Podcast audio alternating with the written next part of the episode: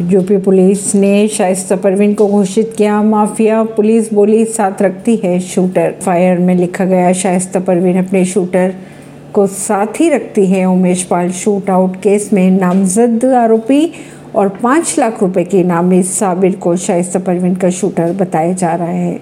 अगर बात करें पूर्व बाहुबली अतिक अहमद की फरार पत्नी शाइस्ता परवीन की तो पुलिस ने उसे माफिया घोषित कर दिया है। पुलिस ने अपनी एफआईआर में शाइस्ता परवीन को माफिया अपराधी लिखा है। एफआईआर में यह भी लिखा गया कि शाइस्ता परवीन अपने साथ शूटर रखती है। Umesh Pal shoot out case में नामजद आरोपी है शाइस्ता परवीन।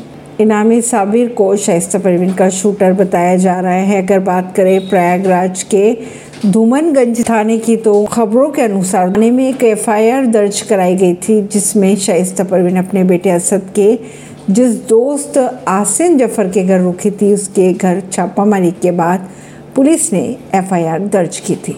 ऐसी खबरों को जानने के लिए जुड़े रहिए जनता से रिश्ता पॉडकास्ट से। परवेश दिल्ली से